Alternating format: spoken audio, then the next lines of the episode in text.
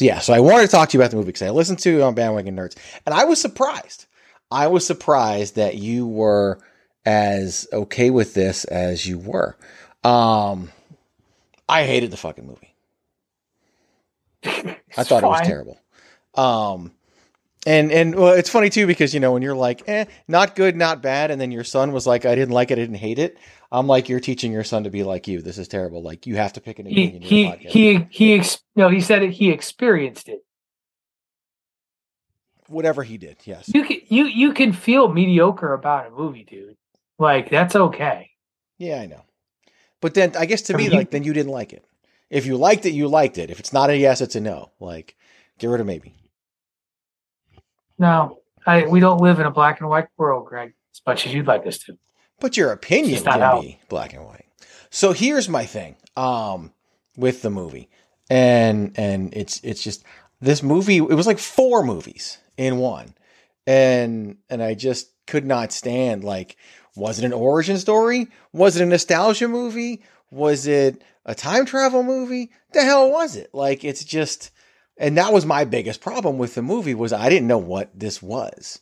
I mean, I know what the Flash is, but like, I didn't know what they were actually trying to be. And I don't think they did. You know, we talk about that with wrestling companies, right? If you don't have an identity, it shows. This movie to me didn't have an identity.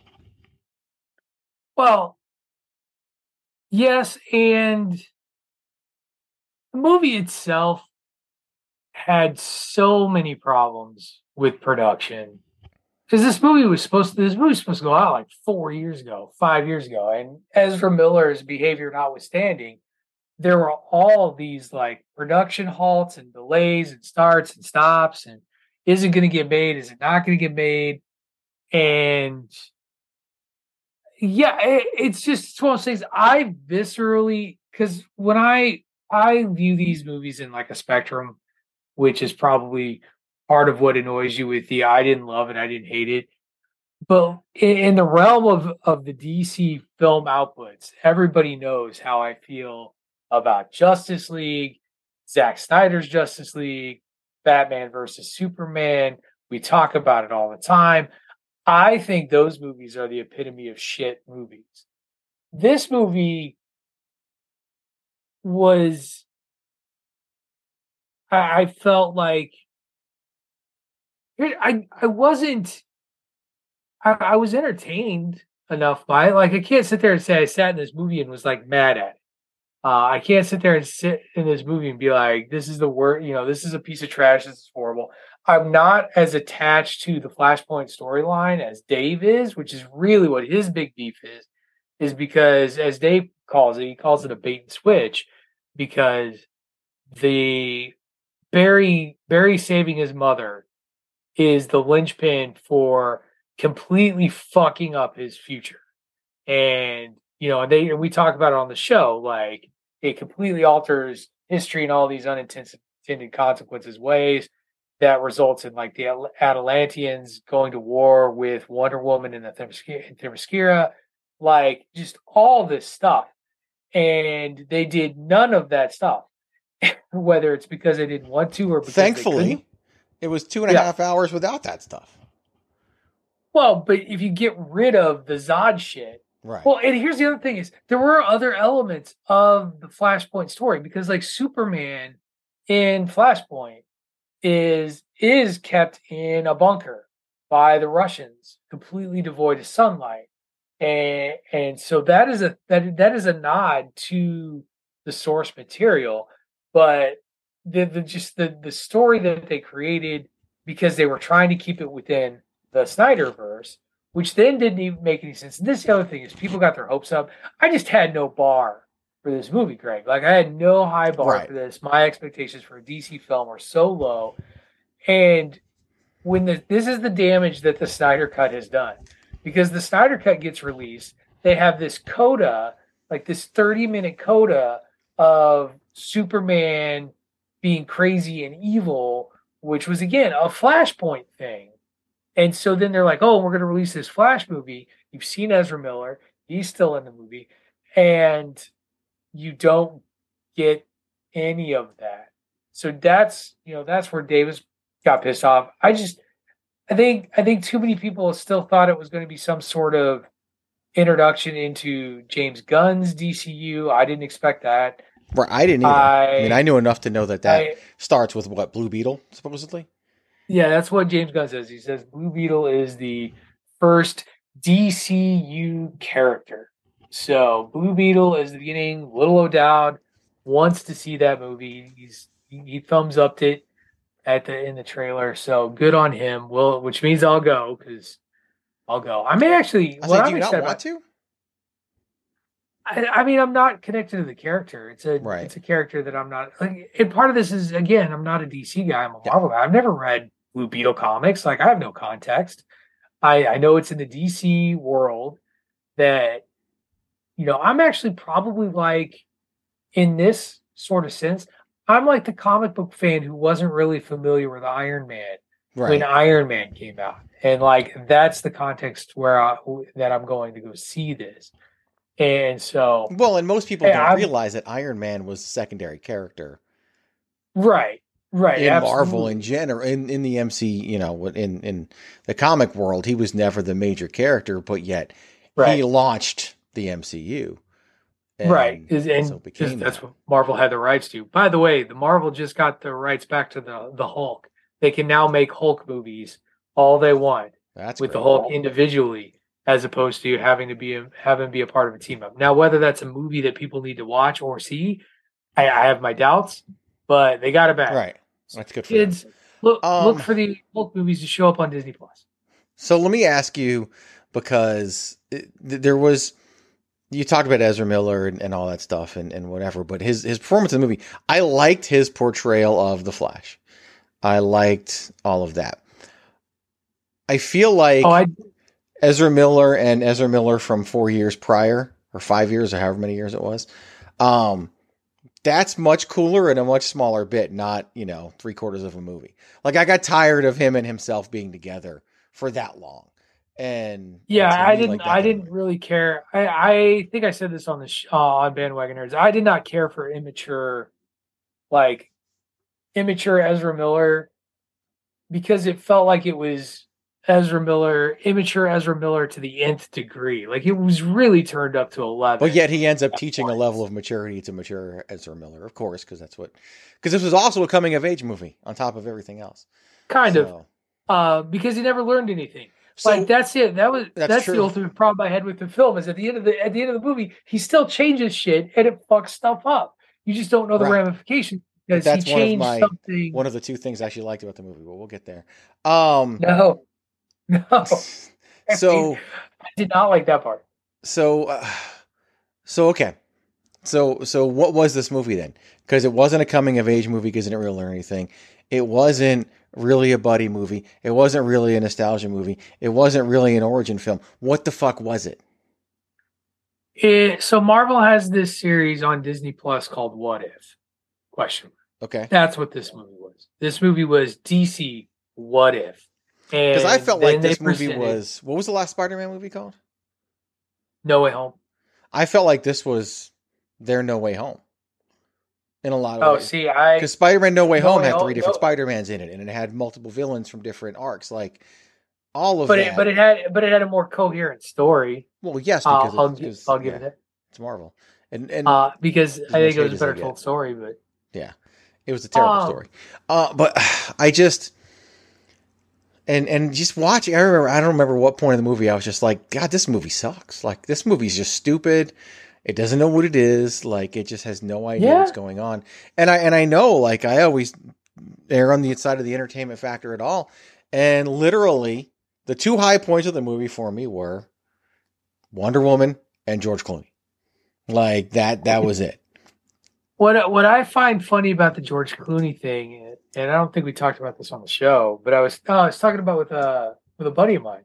So, so many people between both the George Clooney appearance and the Nicolas Cage appearance, so many people were that were at that film weren't even a blink in their parents' eye when those things were a thing.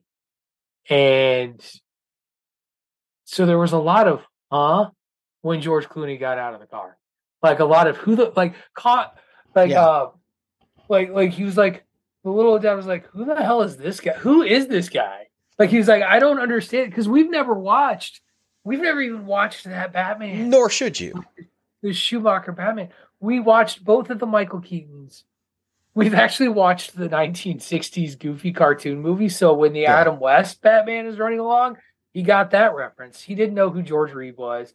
And and that's that one, even that one, that's just like. I've never seen the George Reeves Superman. Yeah, nineteen, what, forty? Yeah, I've seen Christopher Reeve, obviously, but I've never seen George Reeve. Well, and, the Hel- and Helen Slater as Supergirl, like, that was just, like, yeah, they really did, like, this was really, and maybe that's really where I land was, it was, it was like this big nostalgia snapshot. Right. For the back half of the movie. Like, from the second Michael Keaton shows up on the screen to the end of all those multiple universes and things colliding into each other. That is all, that's all nostalgia. And that's all that, that that's all it had at that point. Um, you know, fan service and nostalgia was, was really what it leaned on towards the end. Yeah. It was how the film was, it was how the film was marketed. Like, the film was not marketed around the Flash character any more than it needed to be. Yeah. Sure Shootin' was marketed around Michael Keaton as Batman. Like, that was a legit thing. But again, at the end of the day, like, I liked the, like, and this is the thing is there was, you talk about potential all the time. There was potential for it to be better. And I like, yes. I liked, I liked the storyline of him, you know, just wanting his mom. Like, oh yeah, that made sense. That's very relatable. And, and, and the bits, the bits where he like says goodbye, the, the whole, don't forget the tomatoes line when he like hands it to, like, when he get, puts the can in the, in the cart was dumb. But like at the end, when Got he's it. stealing, when he's stealing the can of tomatoes away, mm-hmm. and he get, he says goodbye to her, and she like, you know, is very caring, and is like, that's all he wanted from a mom. Like, that's kind of beautiful. Oh and, yeah, and yet there's like this, you know, like you said, like there's this big noise in the middle where he has to learn that it's impossible to fix this, and then again, he he he doesn't really learn anything because he still tries to fix stuff, and. uh And it's funny because, I mean, him changing the cans at the grocery store so that his dad looks at the top shelf. And I think to me, it was more of like, okay, if I can't save my mom, I can at least save my dad. That kind of deal. Right. right. Um, and, and, and that's funny because then when they showed that and I was like, okay, in my head, I was like, okay, he changed something. So what, there's going to be some little thing, some little fallout from this. Oh yeah. Yeah. Yeah. And the moment that Bruce Wayne pulled up and the car was black, when earlier in the movie, the car was white, I knew mm-hmm. that it wasn't Ben Affleck. And I knew that it was, I thought it was going to be Michael Right, Keaton. right. I thought it was going to be Michael Keaton, to be honest with you, that got out of the car. Because, yeah, that would have that would have made sense. That would have come full circle. And then as long as it took them to show the Bruce Wayne getting out of the car, I was like, okay, then this is this is definitely, you know, and it's not, not going to be Ben Affleck. And then it was George Clooney. I just love George Clooney. That's the only reason why I liked it. At that well, point, I mean, I know meaning, Mister Ocean's Eleven over meaning here. Meaning and history and lots of other movies too. Meaning and history and all that are out the window by the time I was two hours and twenty-four minutes into this fucking movie. So at that point, I was just like, something make me smile. Either bring back Gal Gadot or bring out George Clooney. One of the two, because they've been in movies together. Right. So just make me happy, make me smile, and that's what they did. Um, but. It, at that point, I was just looking, and then this. I waited all that time for for drunk Aquaman, for the post credit scene. It's just like whatever, like. Well, and and again, it can really go nowhere where other than to remind you that there's an Aquaman sequel coming up. That also isn't really part of the new D C, right? That that will serve no purpose. It will it will see itself through, and that'll be that. And I don't know if you guys got this far on Bandwagon Nerds because it all depends on how far I got on Bandwagon Nerds, but. I feel like, and I felt this way before, and and maybe they have a shot with with the Blue Beetle movie, and and he can be their Iron Man, right? Except he's more of a kid. But other than that, I feel like D C's just fucked. Like I just feel well, like because they can't be Marvel, but people want to so go I, and see Marvel, and so it's like, what do right. you do if you're D C? If you can't be Marvel because you just can't pull it off at the level that Marvel's done it, although maybe. With with their director, well, they can. They just they just but, stumbled so badly. Yeah. With when they tried to do a connected universe, so I asked the question on the show, And, and I thought, well, maybe the writer strike helps this, because I was like, may, do you think maybe there's an argument for D C to kind of cool off a little bit, and not, in, you know, in a, in, in a, it's got such a sour taste, and basically everything that comes out seems to have a strike against it just by virtue of being a D C film. Perhaps it's time for Gunn and everybody to maybe take a step back and wait a little bit and get a little of that, a little bit of that absence makes the heart right forgive it sort of deal. I do well, have think they it's even. Great, I mean, they made Blue Beetle already, so have they made anything else? Uh, it doesn't. It, no, um, because Superman isn't isn't done yet. They haven't even cast Superman and Lois. Uh, they've just announced Batman: The Brave and the Bold. There's the thing about Gunn's D C projects is it's very ambitious, right? In that he's he's gone so far as to say, because there's like animated projects that are that are being worked on as well that are actually going to be tied to this film universe. Like they're kind of doing a lot of different layers, so it's not just happening in cinemas. You're going to start seeing stuff on Max. I think the Blue Beetle is the right answer in terms of a, of a restart point.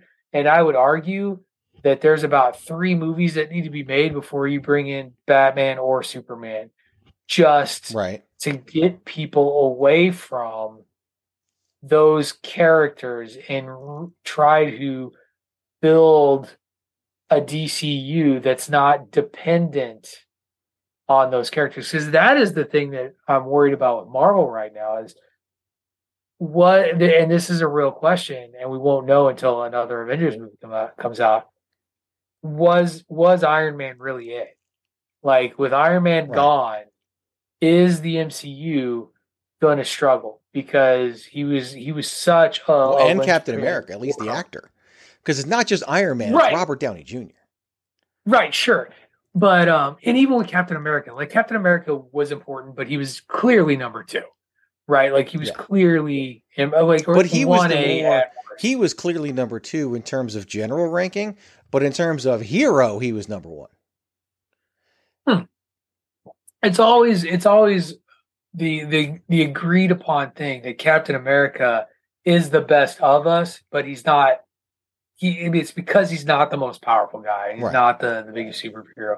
He's not the genius or whatever. And him and Tony being at odds was a big part of what really, mm-hmm. you know, keeps the Avengers going and, and keeps them interesting when you get past Civil War and you get into Infinity War and Endgame. Who is that now? You know, I love Sam Wilson as the next Captain America. It's straight out of the comics, and he's he's very much the I don't deserve this guy. Like I, I don't deserve right. these honors. I'm not.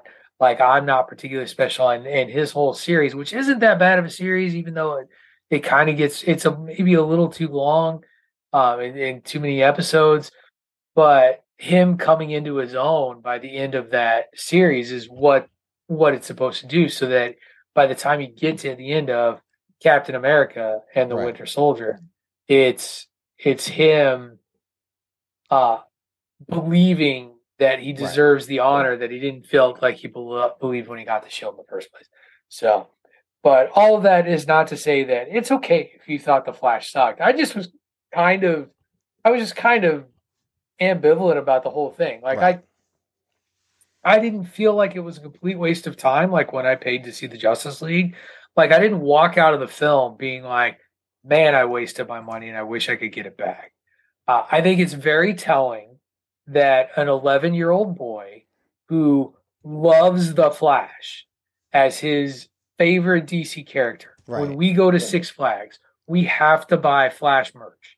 That's that's it. He has he has a Flash hoodie that is still like two sizes too big for him because it's the smallest one I could find, but he fell in love with it when he was, you know, ten. Right. And he couldn't muster up the strength to say it was good. He could just say, I experienced it. Which he did. Which he so. did. So uh, let me, because uh, uh, it's weird, but you know, wrestling. Um, And it, it's, you know, and considering that Warner Brothers makes, you know, these movies, is D C A E W and Marvel's W W E. And because even, because I even looked it up, right? A E W does on average forty-four percent of the ratings and the viewership anyway that W W E does. And is right. D C doing like forty-four percent of Marvel's, what Marvel pulls in, in the box office? Like, I don't even know. But like, there's, well, uh, to me, there seems to be a lot of parallels, at least on the surface, that I'm a surface level fan when it comes to this stuff. Right. I don't, I don't know. That's a, that's a tough, because I, and I, I guess I don't know what it implies. Cause we're, because we're, we're, we're talking about the product being less than, um, I think that the, I think that the D C, here's the thing that I think is different. Okay. Is I think there, I think there are, there are a ton of D C fans out there, or fans of, of D C that have lost all goodwill and are waiting to put them on the level of Marvel. Right. Like I, I firmly believe that. I don't believe there is a wrestling fan base that is equivalent to that in A E W. Now, whether that's by virtue of A E W not being around long enough to have like those people who like really have like a nostalgic place in their heart, because there's, there's the fans in the middle that are right. going to see it no matter what. Like you, you're going to see it no matter, like not no matter what, but you're going to see right. it because, oh, hey, it's a comic movie. I'm interested, whatever. Uh, and D C's either going to keep you or they're going to lose you. And A E W's the same way. A E W's either going to keep you or you lose you if you're, if you're kind of on the fence, and maybe you come back to it or whatever. Right. But there's a, there's a, there's a significant chunk of D C fandom that I want D C to be successful, but have stopped giving poor production or poor films the time of day. Yeah. And, and, and whether it's poor marketing, which is, an, you know, another thing, like marketing was, was interesting with The Flash. The Flash made sixty-five million dollars in its opening weekend, and that's abysmal for a comic book movie. Right. Like that's, that is, as I described it um, in our Bandwagon Nerds chat, that is an unmitigated disaster. Like that is, you spent two hundred million dollars plus to get this movie out, and it it was it was well out of there. Um, it right. was well terrible. And so, you know, Aesop shared a very interesting article where studios kind of looked for every reason, but kind of what the reasons were. Like they blamed the audiences or blamed the audience for not turning out when it's really not the audience's fault. No, it's and, never and the audience's kind of fault. Fell into the same traps. And, and, and that's just, that's, it's, it's mismanaged. And so James Gunn's got a lot of work to do.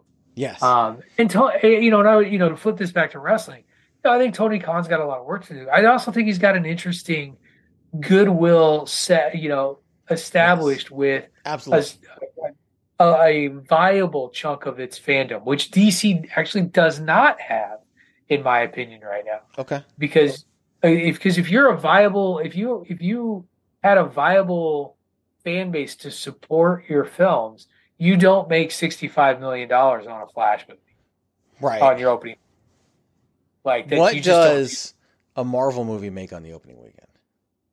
Uh, anywhere from, you know, depending on like your Ant-Man's, uh, well, actually, you know, I'm gonna have to go back and look, but usually the, the floor, the floor is eighty some million dollars, okay. like the floor. Um, and most of them right now, um, cause that's still so better than pick... the ratings comparison that I made for A E W and W W E, where A E W does forty-four percent of W W E's ratings. Right. And that's for Raw. I'm not even comparing to SmackDown, which would be even worse. But that's not just Ant-Man and the Wasp. Just for example, by the time it was done in the box office, had made six hundred twenty-two point seven million dollars in the United States. Right. Or you are six hundred twenty-two point seven million dollars U S D. So that's what mm-hmm. it all translates to, um, worldwide.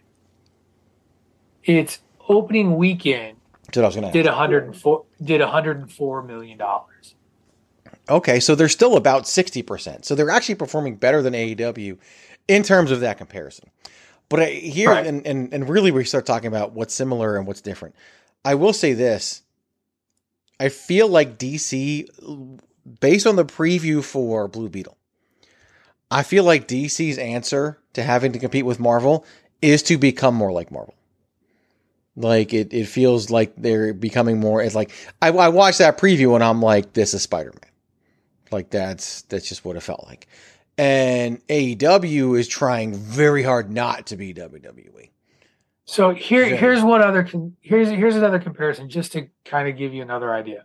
So the Eternals, mm-hmm. a movie that launched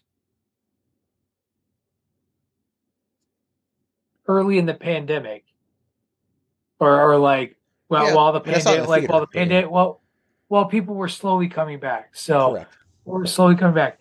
It opened with a seventy-one million dollars domestic box office launch and made it the fourth highest opening of the pandemic, despite less than favorable reviews, which is funny because it's less than favorable, favorable, favorable reviews are almost equivalent to the same aggregate scores that The Flash got, which also tells you the mentality of people, because people actually said it was reviewed better or that it was reviewed well because it wasn't reviewed as awful. Okay. So, but even so, in a in a bad market, for theater-going audiences, a poorly reviewed Marvel film still made seventy-one million dollars on its launch weekend. Right.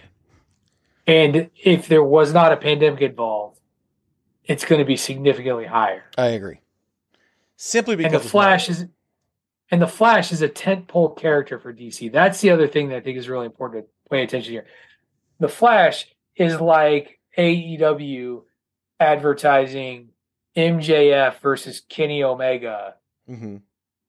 And, well, maybe not that high of a minimum, but like two A-tiered stars in the company with like Sting headline. Following them around, right?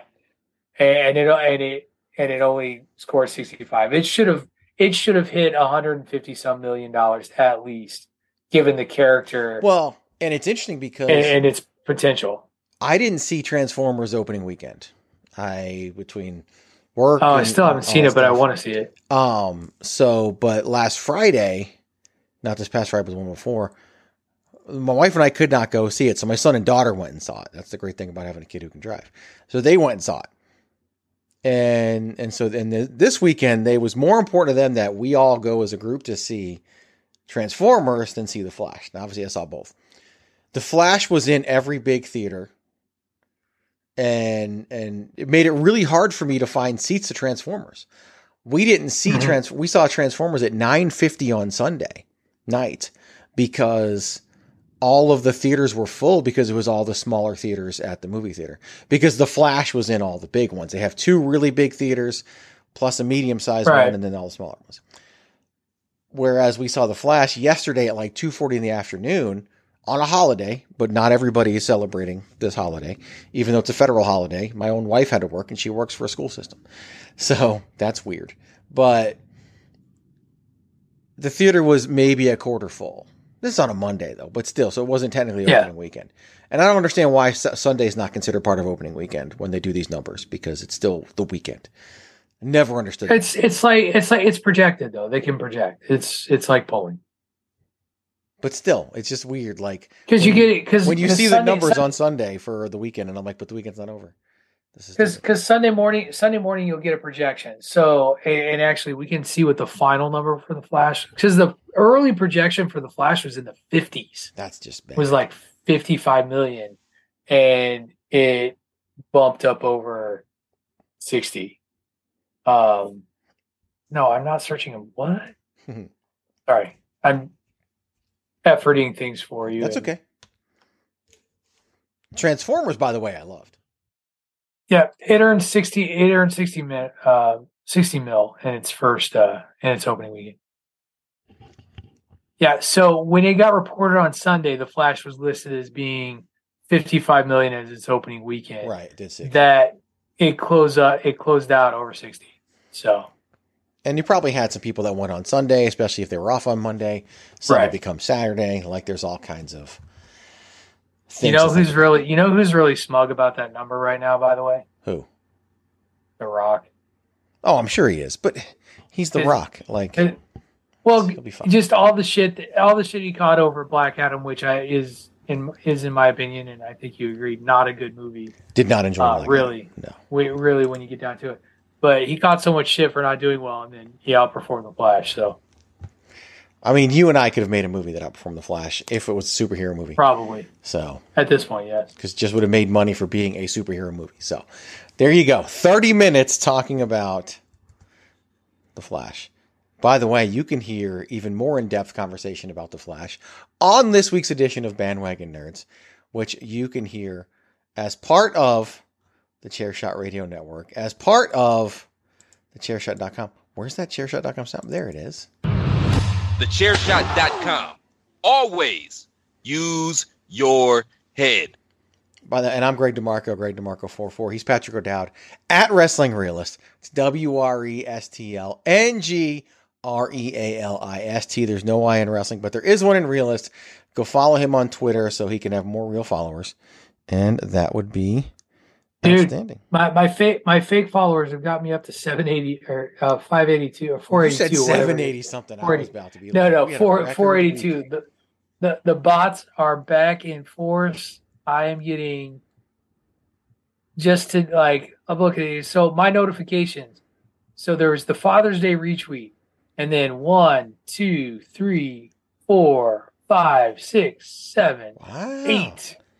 Eight bots. And I think I've had bots. three bots since then.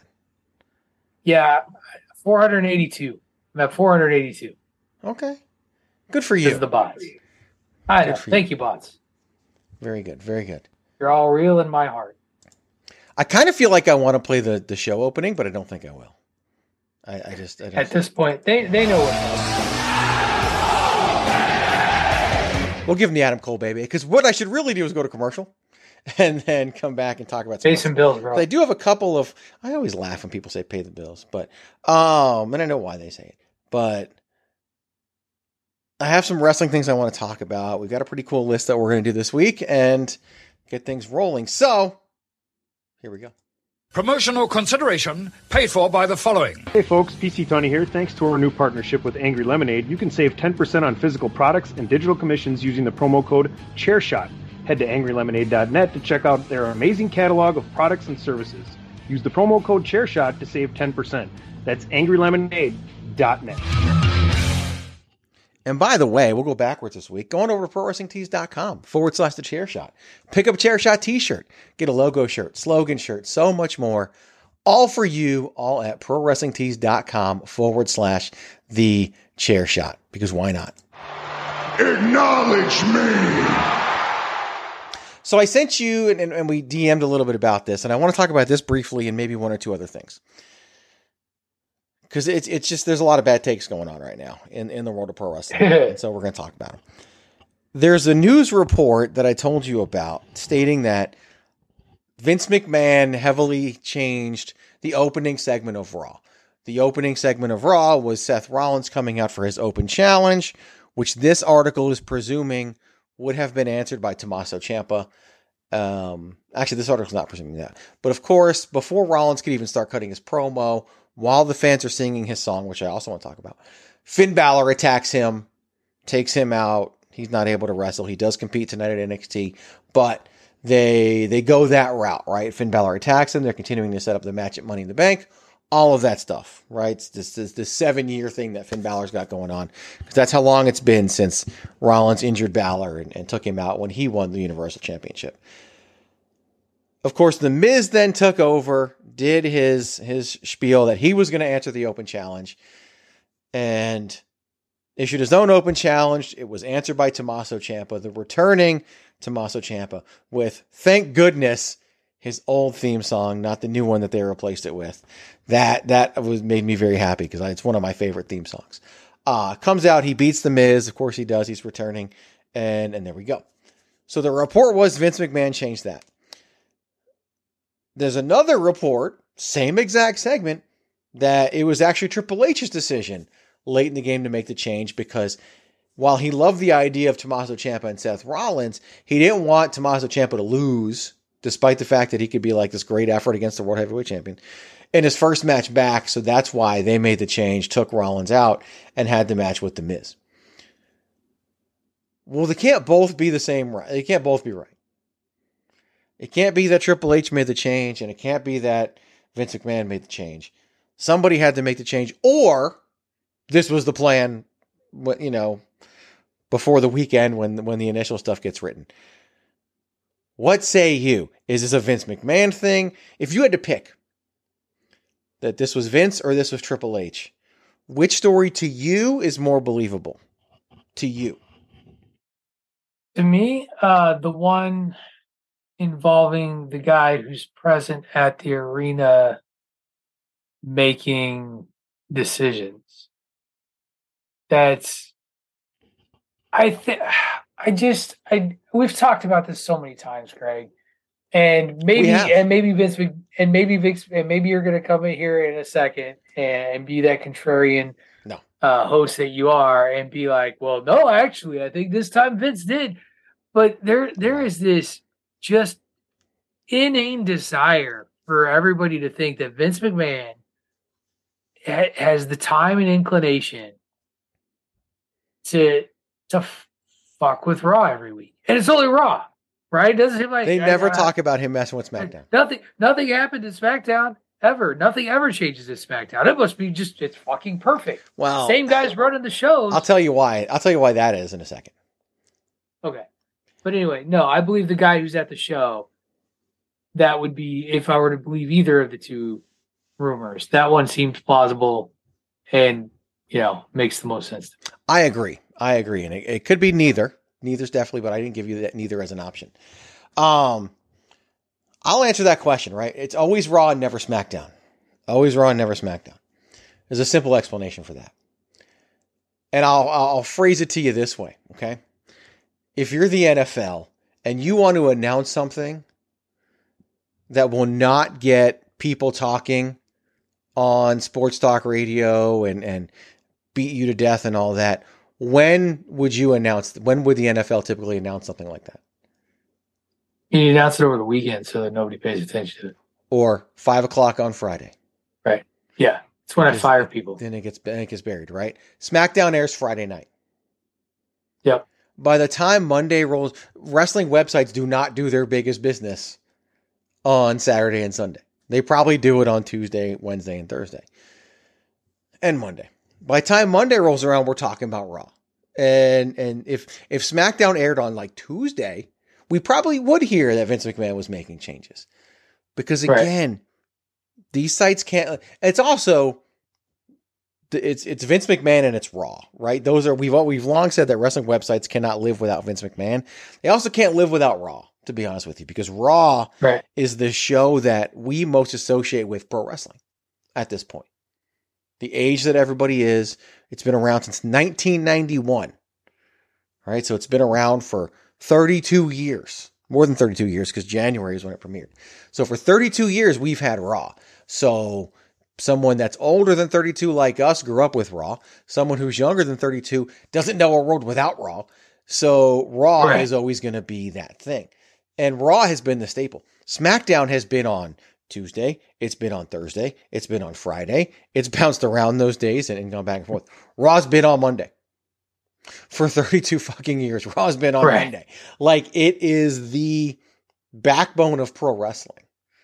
As was Vince McMahon. So that's why we're getting all of this. That's why it's always Vince. That's why it's always Raw. Like literally. Right. That, that's what it is. Um, because that's what's going to get the clicks. And, and that's what it's going to do. Vince could die. And they'd still find a way to be like. There was a seance, there was a seance held before. There was a Raw seance held. Or like spirit. Vince. Vince submitted three years worth of plans before his passing, and, and what happened right. on Raw tonight was in Vince's plans. And so they had to change it. Like they'd find some way to, now I'm not saying that, I'm not trying to be morbid and stupid at the same time.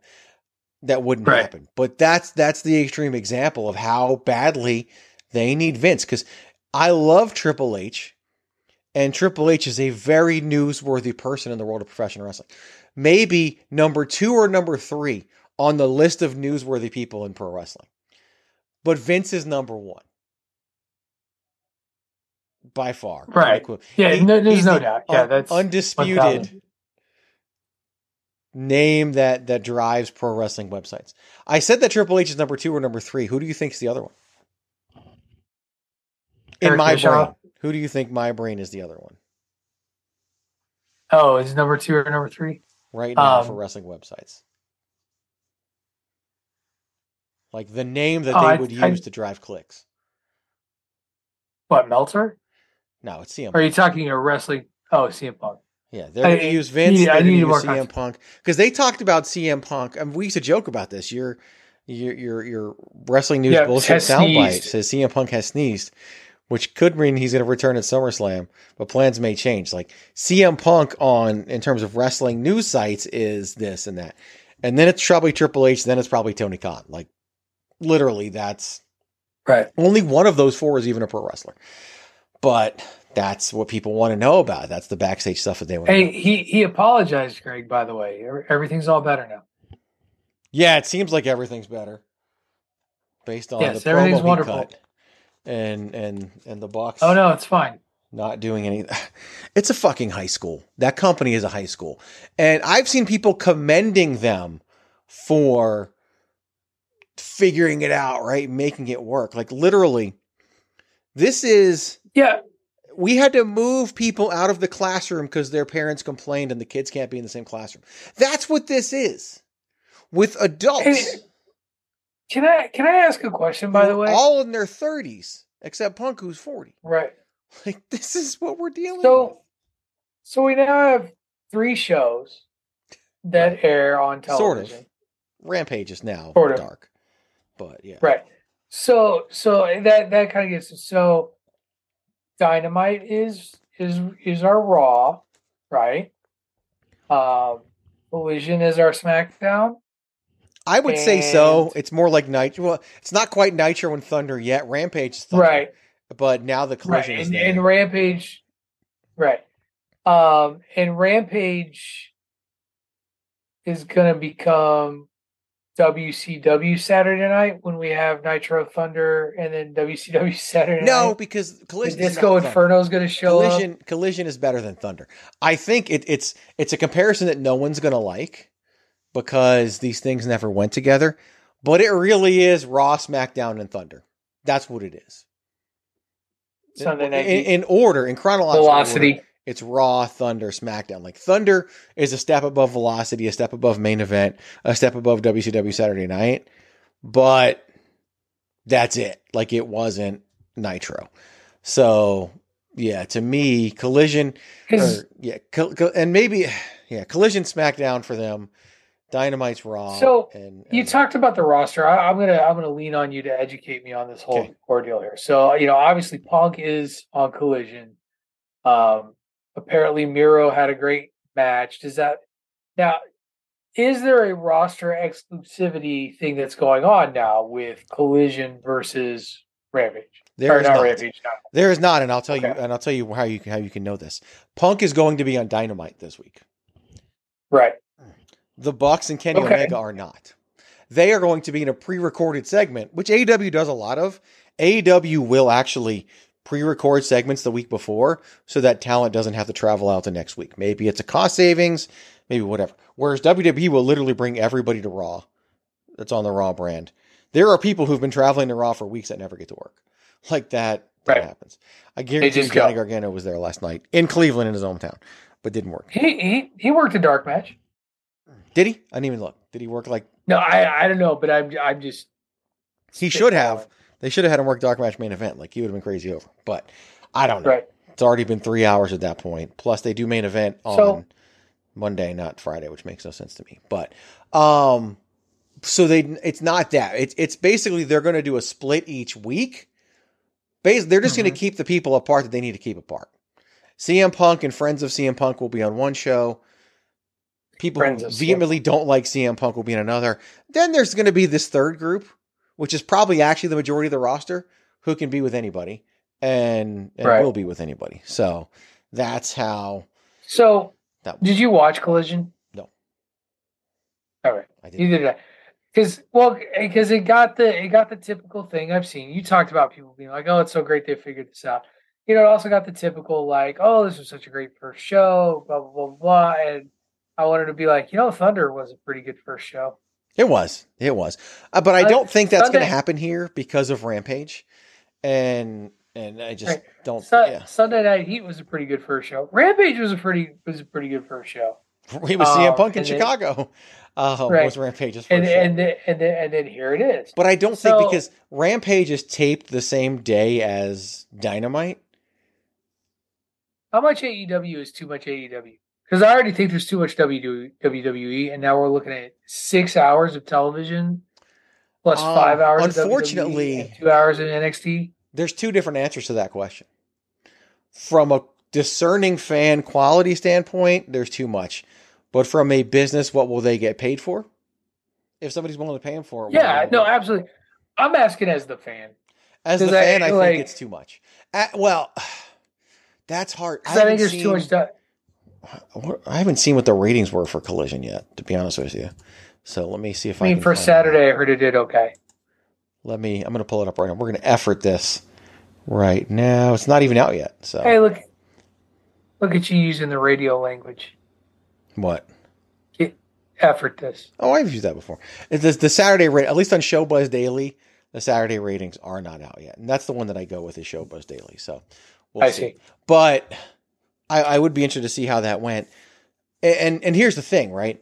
It's going to come in at like, I don't know, six, seven hundred thousand maybe. Just just to offer a guess. I have no idea. All right. Rampage right. is usually like four hundred thousand. Dynamite's usually like eight or nine hundred thousand. I'm going to guess six or seven, maybe a little more because it had the return of C M Punk in Chicago.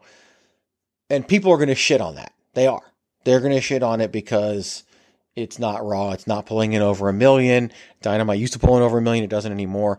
What they're not going to do is tell me the past year's worth of ratings that T N T has done on Saturday night and how right. Collision is probably higher than all of that.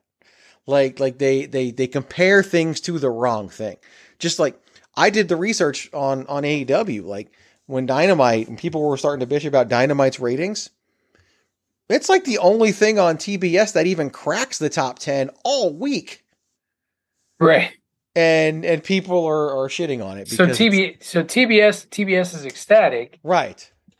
It, it's like it's like people are like they're going to take it off the air because it's like everybody loves to spend other people's money, especially when it's a T V network. Right. And that's Absolutely. What these fans are doing with with network deals and all that kind of stuff. Like it's just silly. I would be interested to see, but It's it's I but they're not keeping them separate as a hard roster split, but they are keeping them separate on a week to week basis. So Punk's on Dynamite this week. The Elite might be on Collision this week. Like who knows? And I honestly right. think that's better than a hard roster split. Uh, that's better if I take the fact that these people can't sit in the same classroom as a given, because I don't right. agree with it. But because if you can't be an adult and coexist, then you don't fucking belong there. Like you don't get, deserve to get paid this million dollar contract. Um, and to me, it's all the Bucks and Kenny. Like I, I, I can't see C M Punk refusing to be there if the Bucks and Kenny are there. Like I don't see C M Punk doing that. I'm not trying to compliment him up and down, whatever. I just don't, he doesn't strike me as that guy. They do strike me as that guy. So that's, that's where that's coming from. Um, I, I don't know why he's still hell bent on the Hangman Page thing. That E S P N article where he's going after Hangman Page again. I will say this, Hangman, and this is pure speculation on my part, and it's probably unfair okay. speculation. Hangman Page going off script and saying things in the promo with C M Punk that he wasn't supposed to say. I would bet, I wouldn't bet a mortgage payment. I'd bet a car payment that he was put up to that by the Young Bucks. Yeah, I really would. I think they're that petty. I really do. Um, because they even did their whole little bio change and said they would have done this or that or whatever. I don't even know if they're still doing being the Elite. I have no fucking clue.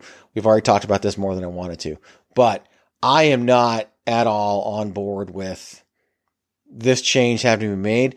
And, and I am all for praising Tony Khan where he deserves it. And I think there are places where he deserves right. praise and we'll give him to him. He deserves no praise for this soft roster split that he's having to do. Like be a fucking leader and lead your people instead of being afraid of you. If you're afraid of the people you're leading, you right. can't lead them. Like, well, that's, that's what happens when you're in awe of the people that work for you, right? Like you're all you're you're yeah. Well, part of the reality of this is you can't be a you can't be a fan. And, no. and, and, and I promote wrestling the, uh, shows with one of the most respected people in the entire business. And I can't, right. and I'm a tremendous fan of what he's done and the things he's established, but I can't treat this job that I have of promoting wrestling shows as a fan. I can't do that. And, and, and said, and said veterans like that wouldn't want you to. No, they, they'd call me, they, they, they, I'd lose all credibility. They call you a fuck. They, they call you a fucking mark, and they tell people not to listen to you. Which is probably what Punk does to Tony Khan behind his back. Right. Considering what he called the other people, calling them children and all that. Oh, absolutely. He did. So one thousand percent. Yeah, so. one hundred percent. So. All right. Enough of that. I've talked about this topic more than I want to talk about. What do you want to talk about, Patrick O'Dowd? I know you have something. How great is L A Knight? Uh, the only thing like, I can honest, say in response honest, to that is, honest to God. Yeah, he's he's fantastic.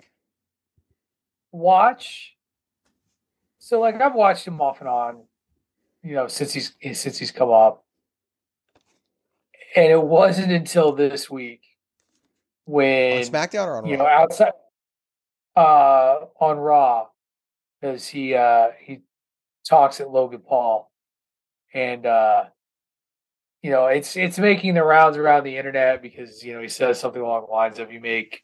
You make videos for to fourteen-year-old girls. Yep. For, for fourteen-year-old girls, uh, which is a great liner, I think. It was. But that didn't even matter because, man, when we always talk about, you know, is someone over? Are they not over? Or, you know what?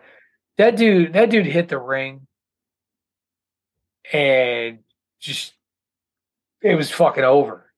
Absolutely, like it was just over. He was the cl- was he was the cream like, of the crop.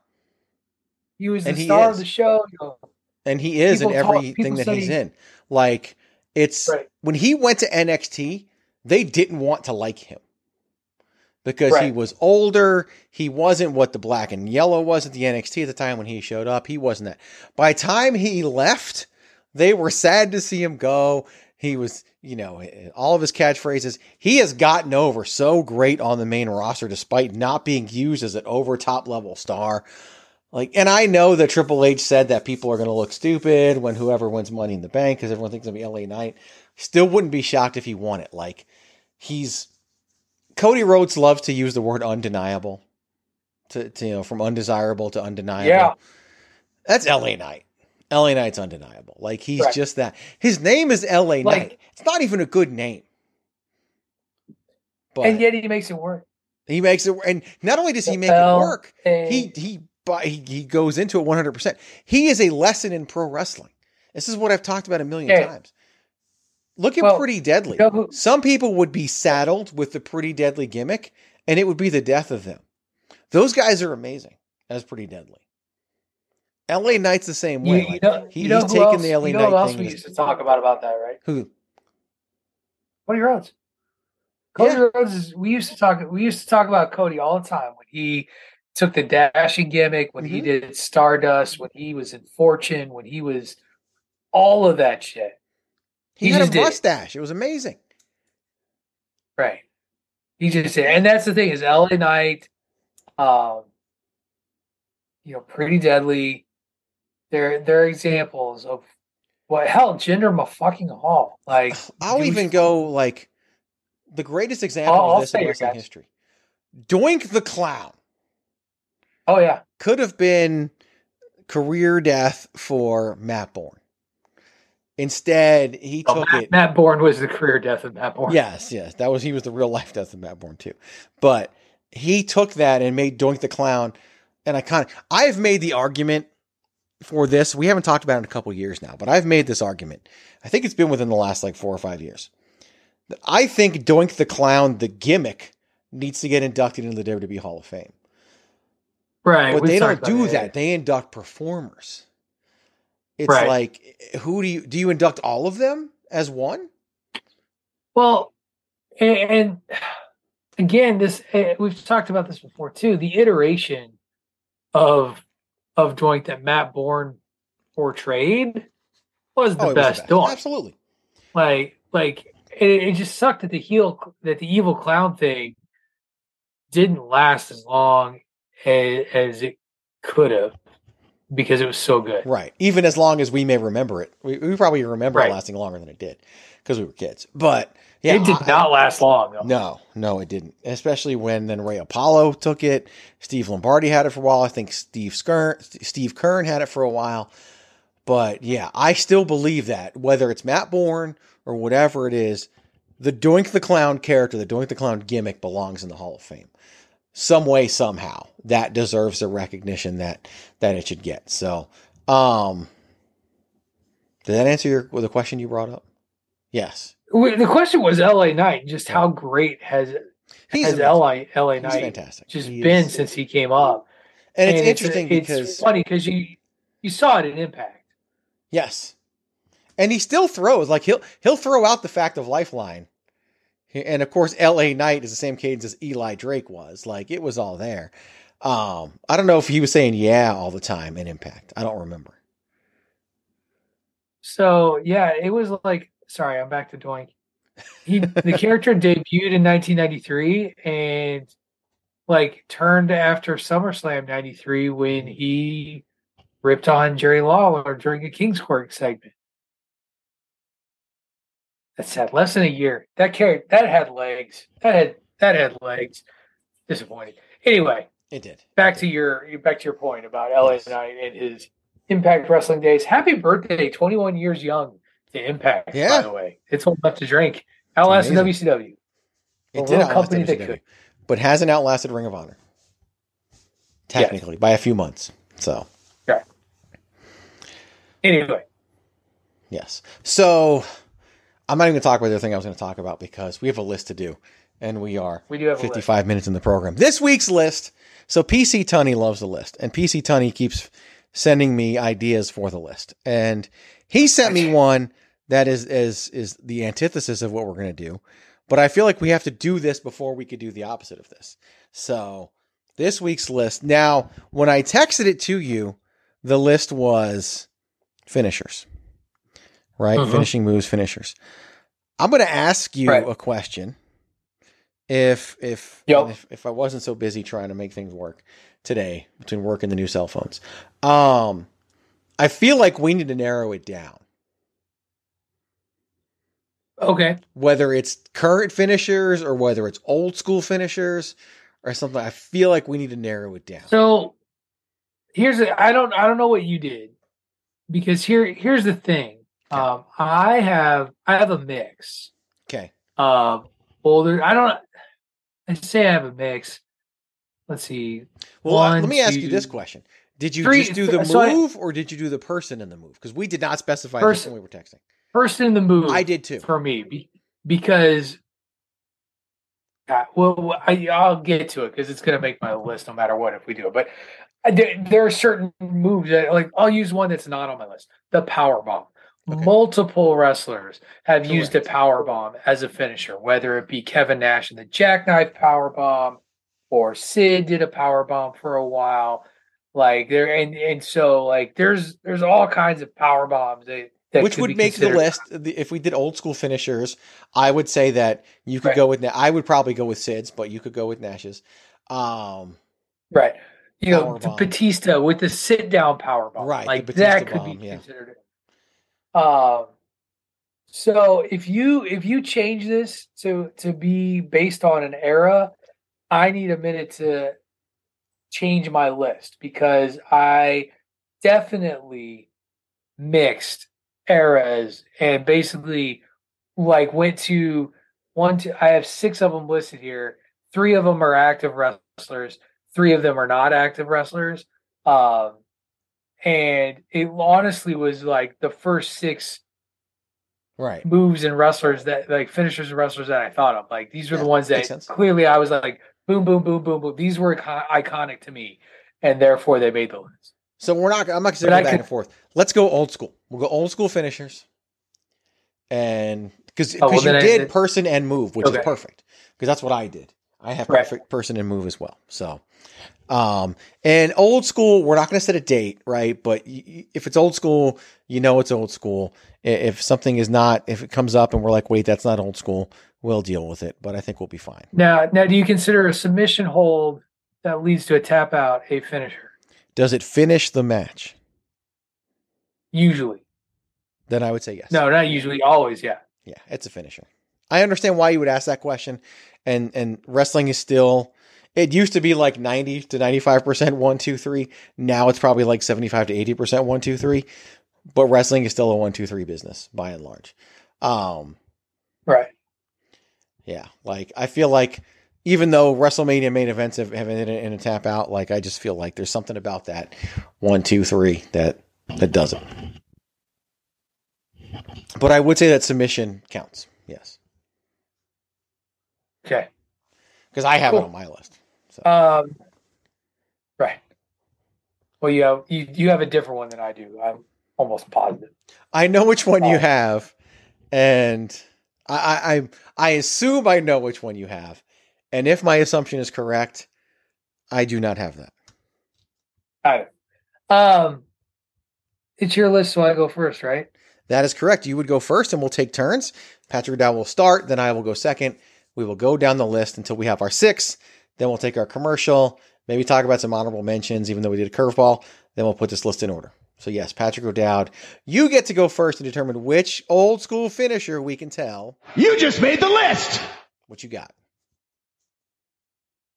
So my first choice, the one that instantly popped into my head the moment you, you sent me the text, is a finisher so devastating that it was almost never hit on television.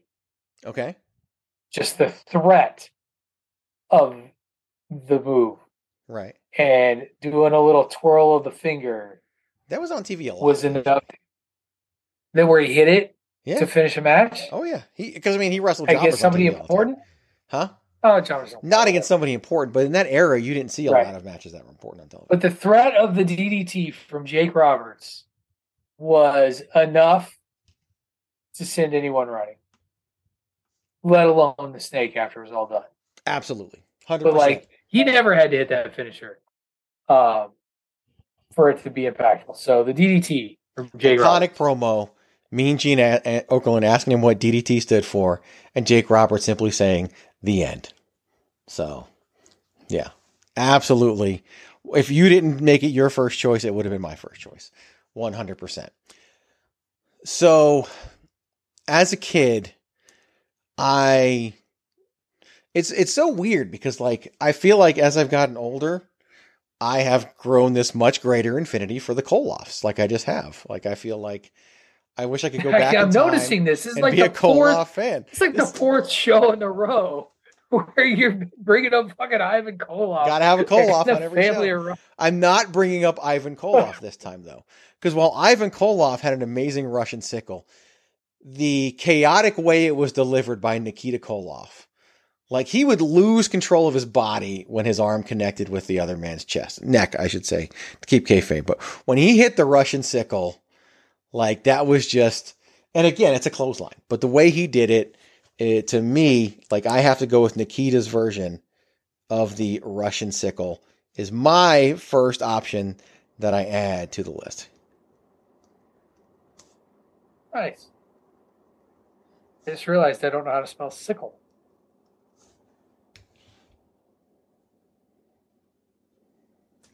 S I C K L E. So, Patrick O'Dowd, you now get to put on the third thing, your second, on this list of old school finishers. Okay. Um, I'm going to stay, I would go with... Uh, to go to the man from Sarasota, Florida, uh, the Macho Man Randy Savage elbow drop, like, yeah, top rope, both arms extended in the air, and nobody. It's been often imitated. It, it it's amazing to me when you watch him do that over and over and over again, just how perfect he positions his body. the way he it's it's so photogenic for the camera. It like it's done so well for and the camera. And it was camera. done in the flashbulb era too, which may have helped. That right. And so you'd see that pose, like literally somebody painted him elbow dropping Jesus. Right. Um in or elbow dropping, yeah, like from heaven. Like that's how beautiful and iconic the Macho Man Randy Savage. And here's the reason why no one has been able to duplicate it. And and there's a very good reason why no one has been able to duplicate it. And Bruce Pritchard has talked about this. Wrestling is all about protecting your opponent. He elbowed the shit out of everybody he hit with that. Oh, like, yeah. It was literally elbow to the chest, whereas normally if you like freeze frame and, el- and don't ever freeze frame wrestling, my God, it's just, it will ruin it for you completely. Uh, especially right. The old Ring of Honor shows. They were basically dancing. And if you freeze frame an elbow drop now, you'll notice that the elbow doesn't connect with anything. And it's really like the forearm and the hand that hit the mat. The brain. Savage's elbow hit you in the chest. Like that's just what, what it did. Savage used the elbow to once wake up Hulk Hogan. But that, yeah, that's why no one has been able to duplicate it, because he legit just dropped a fucking elbow on you. Like that's what he did. Um, right. So I'm going to go I also with. Sure that I, hate, I hated the I hated the Shawn Michaels elbow. He would like hit the like when you do the little art. Like, yeah. I hated that. I like that aspect Fuck of it, but yeah, it just, and he was probably the closest, to be honest with you. Yeah, to this. He was, he was also closest in era. So. And and I and people do it now, and I'm just like, why? Like on the indies, people will do it, whatever. Just just don't bother. Like that, you just should never, ever, ever, ever do that. So, I am going to go back to the National Wrestling Alliance, and this is a personal favorite of mine. I should probably make it my last choice on the list, but I'm not. Um, did a Koloff do it? No, no, Koloff did not do it. This person was Canadian, actually. I don't know if they were billed as being Canadian, but they were Canadian. Um, as a kid, this is one that, like, like the Koloffs aged well for me. Ron Garvin has not aged as well for me. And he was called the Hands of Stone, and he would win matches with a, one, with a knockout punch. That's not the move I'm putting on this list. Because for a while there, especially when he turned heel, he started using the Garvin stomp. And I love mm-hmm. the Garvin stomp. He would start at one ankle and just stomp the person's entire body. And by the time he was done, he would just pin them. One, two, three. Randy Orton took this on for a while as like a, a, a, a one of his, you know, signature moves, but not his finisher. Um, Andre Chase in N X T does it now, where he, he spells out Chase U while he's doing it, which I think is really cool. But to me, the Garvin stomp was one that always stood out to me. So I am putting my second submission for the list. Ron Garvin, not Rugged Ronnie Garvin. That's W W F. Ron Garvin's Garvin stomp. Nice. Apple does not apparently like the name Garvin. No. It keeps trying to get me to spell Garçon. Didn't know that you've, you've named obscure wide receivers so much that your phone now autocorrects to them. Well, before Pierre, there it was also what you would say to the maitre d' in a French restaurant. Okay. All right. So I'm also going to go into the N W A for my last choice. Okay. Because that's where I saw it. Um, and at the time that you saw this in the eighties, nobody was doing anything like this as well as this guy was doing this move. Um, And it's a move that requires a lot of precision from both the person performing it and the one receiving it. And that is Tully Blanchard's slingshot suplex. That looked so freaking cool when he did it. And what, what he, Arn Anderson talks about it a lot, uh, or at least talked about it a lot on his podcast, about how strong and skilled you have to be to do the move in the first place, and how good and how willing the opponent has to be to take it, um, because of just yeah. the work involved to, to hit it precisely without hurting the one taking the move. Uh, and so that, that Tully Blanchard could do that that consistently and make it look that good over and over and over again. That's, that's going to be my last choice. Because as a, as an opponent, you essentially have to plank in modern day terms. Right. So that your thighs can hit the rope. And if you buckle, then you're screwed because he can't get you back over. It's like deadlifting you off the ropes. So you've got to straighten out and, and really completely lock out your core and, and make that move work. Like it's very dependent upon the opponent, which, which I get, but yes, very impressive visual even to this day. One that really no one else ever took on. So many finishers have been no. taken and moved. The slingshot suplex has not whatsoever. Right. So my last one, I'm debating between two. And and I'm going to stick with the N W A again, and I'm going to put the first tag team finisher on the list. Um, I thought about this one. I'm pretty sure I know what you're going to do. Actually, no. Now that I think about it, there's a tag team finisher that I liked oh. better. So I am going to go back to the W W F. Because as much as I love the decapitation device, I love the heart attack clothesline even more. As a kid, loving the Hart Foundation with the way Neidhart would hold it, the way Bret Hart would hit that sit-out clothesline that no one ever uses, that Hart would still use as a singles competitor. He would still hit that right. style of clothesline. Um, probably worse for his body. It's like Hogan hitting the leg drop. He landed on his ass every single time. So did Bret Hart hitting the heart attack clothesline. The heart attack clothesline for me, it was just so smooth, and a lot of it had to do with Bret Hart. And and the, I loved the heart. I didn't even know it was called the heart attack clothesline because they never named it on air. But I was a huge fan of the heart attack clothesline. So I will go with the Hart Foundation heart attack clothesline. Very nice. Which then fills up our list. Any, I don't want to do a ton of honorable mentions because we're already an hour and eleven minutes. I talked about the you know the the um you know the the decapitation device for the Road Warriors. Um, I did originally have Ron Garvin's knockout punch on there, so I had Ron Garvin on the list twice. Magnum T A's belly to belly suplex was on my yep. list as well as Ricky the Dragon Steamboat's flying high cross body block. Nice. Uh, my, my loan submission, or no, not my loan submission. Well, I actually had two submission holds. Did you we, have Rick we Martel's Boston Crab? Yes, I did. Okay. That's what I thought you were talking about. Of course I, of course I had Rick Martel's Boston Crab. I loved it. Cause he actually, you talk about Savage actually landing the elbow. Rick Martel sat that shit down. Absolutely. When he, when he put it in, it's like when Roderick Strong puts in the stronghold and puts the knee in the back, like that shit hurts. Right. When, when Jericho would do the walls of Jericho, I remember the first time he did it, I was like, that's not a Boston Crab. No. Like, come on, dude. Um, the Iron Claw by Fritz von Erich. Yes. That's a great um, one. You know, synonymous with a family. Um, that's literally the name of their movie. That's right. coming up. Um, and then last but not least, uh, many have done this. I, his was always was always the one that I knew about the most. Ox Baker's Heart Punch. Multiple people did the heart punch in the yep. day. Ox Baker was was one of the originators and the one that I, I always associated with the heart punch. I would love to see somebody use the heart punch, even like on the indies. I would love to see somebody use it. It's kind of like the Samoan Spike that Solo Sikoa is currently yep. using. Like that would be amazing, and I'd be very happy to see that. So we're going to go to commercial. We're going to come back, put this list in order, and then tie this show up in a bow.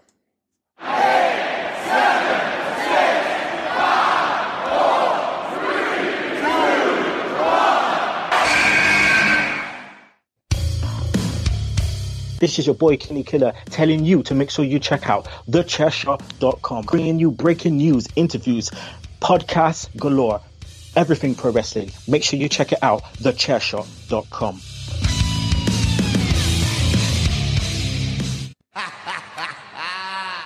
Dean fucking Ambrose. Acknowledge me. Shut your dumb mouth. You just made the list. All right, it's time to finish making the list. We have our six items on the list. Now we're going to put them in order. It was my list. My suggestion was old school finishers. So I will go first. Patrick O'Dowd will go second. We will continue to take turns. I am going to steal from you, Patrick O'Dowd, with my first selection on the list. Um, it was one that uh, probably will surprise you that I'm putting it first, but I am, because it is not Jake the Snake Roberts D D T. I am stealing the Macho Man Randy Savage's flying elbow drop and making it number one on the list. I'm okay with that steal. Um, it does mean that Jake Roberts will be number two. Absolutely, and, and probably has to be. So Jake the Snake Roberts being number two. I am then going to go with, um, I'm not putting the Garvin Stomp at number three. So I'm putting one of two clotheslines at number three on the list. And I am actually going to go with the Hart Foundation's Heart Attack Clothesline as number three on the list. Excellent. Excellent. Um, I am going to, for God, we're already to, damn, we're almost done with this bad boy. Right? Uh, Halfway there. I, I would go with, uh, I'll go with Nikita Koloff's Russian Sickle. All right. The Russian Sickle comes off the list at number four. Then, as much as I love the Garvin Stomp, I cannot put it on the list over the beautiful thing that is the Slingshot Suplex. So I will put Tully Blanchard and the Slingshot Suplex at number five, leaving you with what? The Garvin Stomp. Ron by Garvin. Not Rugged Roddy Garvin. And the Garvin Stomp is number six. So congratulations to you all. Randy Macho Man Savage's Flying Elbow Drop, Jake the Snake Roberts' D D T, the Hart Foundation's Heart Attack Clothesline, Nikita Koloff's Russian Sickle, Tully Blanchard's Slingshot Suplex, and Ron Garvin's Garvin Stomp. You just made the list! Well done. Another good list. And see, we did old school, so now we still have current. We still have, we didn't even get to the Attitude Era, because is that old school? Is it not old school? Who knows? So, right. I mean, we, we took it. We, I, I feel like when we talk old school, just for clarification, I th- I think the sort of the, the, the line is like ninety-one, ninety-two ish. I kind of agree. ninety-three. Yeah. Like, like right before Austin has moved away from Stunning Steve and, and is, you know, well, that doesn't even happen to like basically ninety-four, ninety-five, ninety-six time frame. So, but ba- basically, but yeah. yeah. Well, there is that. There's a dead era of, yes. of wrestling. Like, dude, I w- I rewatched the uh, the Mabel King of the Ring. Oh God, I'm sorry. Woof. Yeah. Right. Woof. Oh my God. When Savio Vega is the best thing about a show, like that's right. Um, and he had a great, I can't remember who it was that he, he works against. Because that was one where Shawn Michaels gets eliminated via countout. Yeah. Well, when Savio uh, Vega had to qualify. No, it's a time limit. Time had limit. to work a qualifying yeah. match on the kickoff show back then, or the free-for-all, whatever right. they called it. So. Um, and then and they, they it's funny because people complain about this. The W W E kind of tells the same tournament story every time. A lot, yeah. Or at least they used to, where heel somehow manages to find his way to the finals without having to work nearly as hard as the babyface or the person they're trying to get over. Like they've been doing this since WrestleMania four. Savage worked every single match on his side of the bracket. Right. And Ted DiBiase waltzed in with like nothing. And they did that here. Bam, um, not Bam Bam Bigelow, Mabel gets through to the end without having to face the winner of Shawn Michaels and... Was it The Undertaker? God. What, what? No. Was it The Undertaker? The Undertaker. He was no, in the King of the Ring. Not. I know that. He was. He was in that one, but I can't remember how he didn't. Because I was kind of happy. I think I took a nap in the middle of this thing. It was bad. uh, and so I, I remember The Undertaker had a match, but was it, was it against Bam Bam? No. no Mabel actually people, beat The Undertaker. That's what it was. Yes. Yes. And I think somebody anyway. attacked The Undertaker or did something. There, there was a reason why Mabel Mabel beat The Undertaker. He definitely had help. Right, there was... Yeah, was it...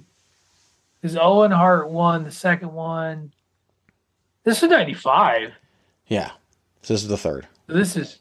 Yeah, this is right right when that stuff was going on. Um, I The best part about that whole thing was during his coronation, Mabel gets... loud in the face with something that gets thrown out of the crowd, just like right in the face. Like people were pissed. Kama, it's Kama Mustafa who yep. wrestled uh, had, had a draw with Shawn Michaels, right? Which was a pretty good match. Like it was, yeah, probably gave Mabel the bye. Mabel pinned the Undertaker, right. but I think there was interference. Or something. I don't know, but yeah, and right. Savio Vega, you know, beat Yokozuna and then had to beat the Roadie before he was even the Road Dog. Um. He and he qualified by, by beating Erwin R. Scheister on the pre-show. So Savio Vega actually wrestled four matches on right on this event. It was a, it was a bad day for Ted DiBiase's stable. That's that's what I yes, remember. Yes, it was. Yes, it was. So how do we even get on this? To, oh, so I would say, you know, we, we always talk about the WrestleMania era as like the era that we cover, right? So pretty much from WrestleMania one forward is everything we talk about. And and you you kind of talked about the nineties, whatever. I would say old school ends in ninety-one with the debut of Monday Night Raw. Like, that's fair. The debut of WrestleMania is kind of what we cover. That forward, I think old school ends with the kickoff of Monday Night Raw. And then we get into that Monday Night Raw era through the Attitude Era. And then I don't know, maybe John Cena starts like ruthless aggression stuff. Yeah, who knows? I have no idea. But we'll have to sit down one day and, and figure out the actual calendar for our eras. But because, you know, we've been doing this for twelve yeah. years, so we might as well figure out our eras at some point. So, who knows? Well, hey, but we've worked, we've done this together so long. Hey, I just added another follow while we were doing this show. Ooh, who is it? Um, I'm not quite sure how to pronounce this name to where it doesn't, it, it um, is it, it really, uh, Ania Cram, almost like Anita Cram. Like, okay. What? Got an exam coming she up. She has, yep, she's got seventeen followers. That's a lot.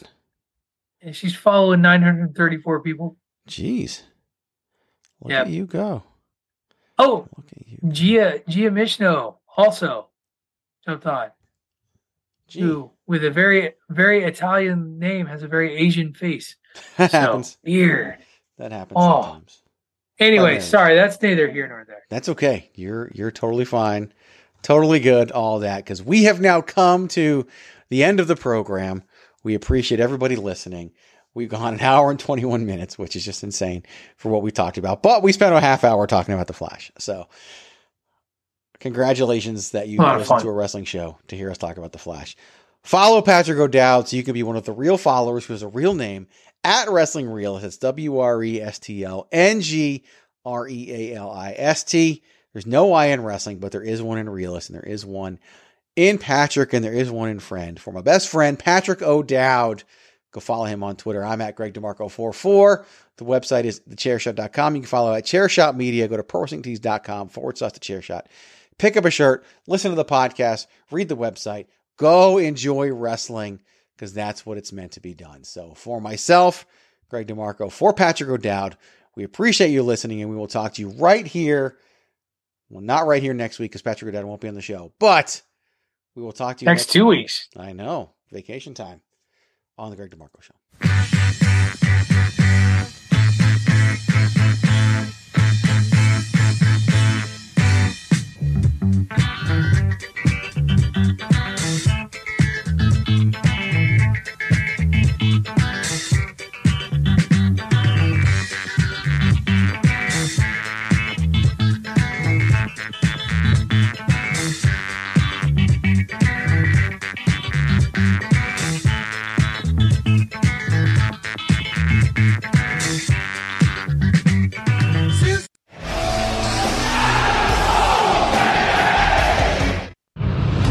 chair shot dot com. Always use your head.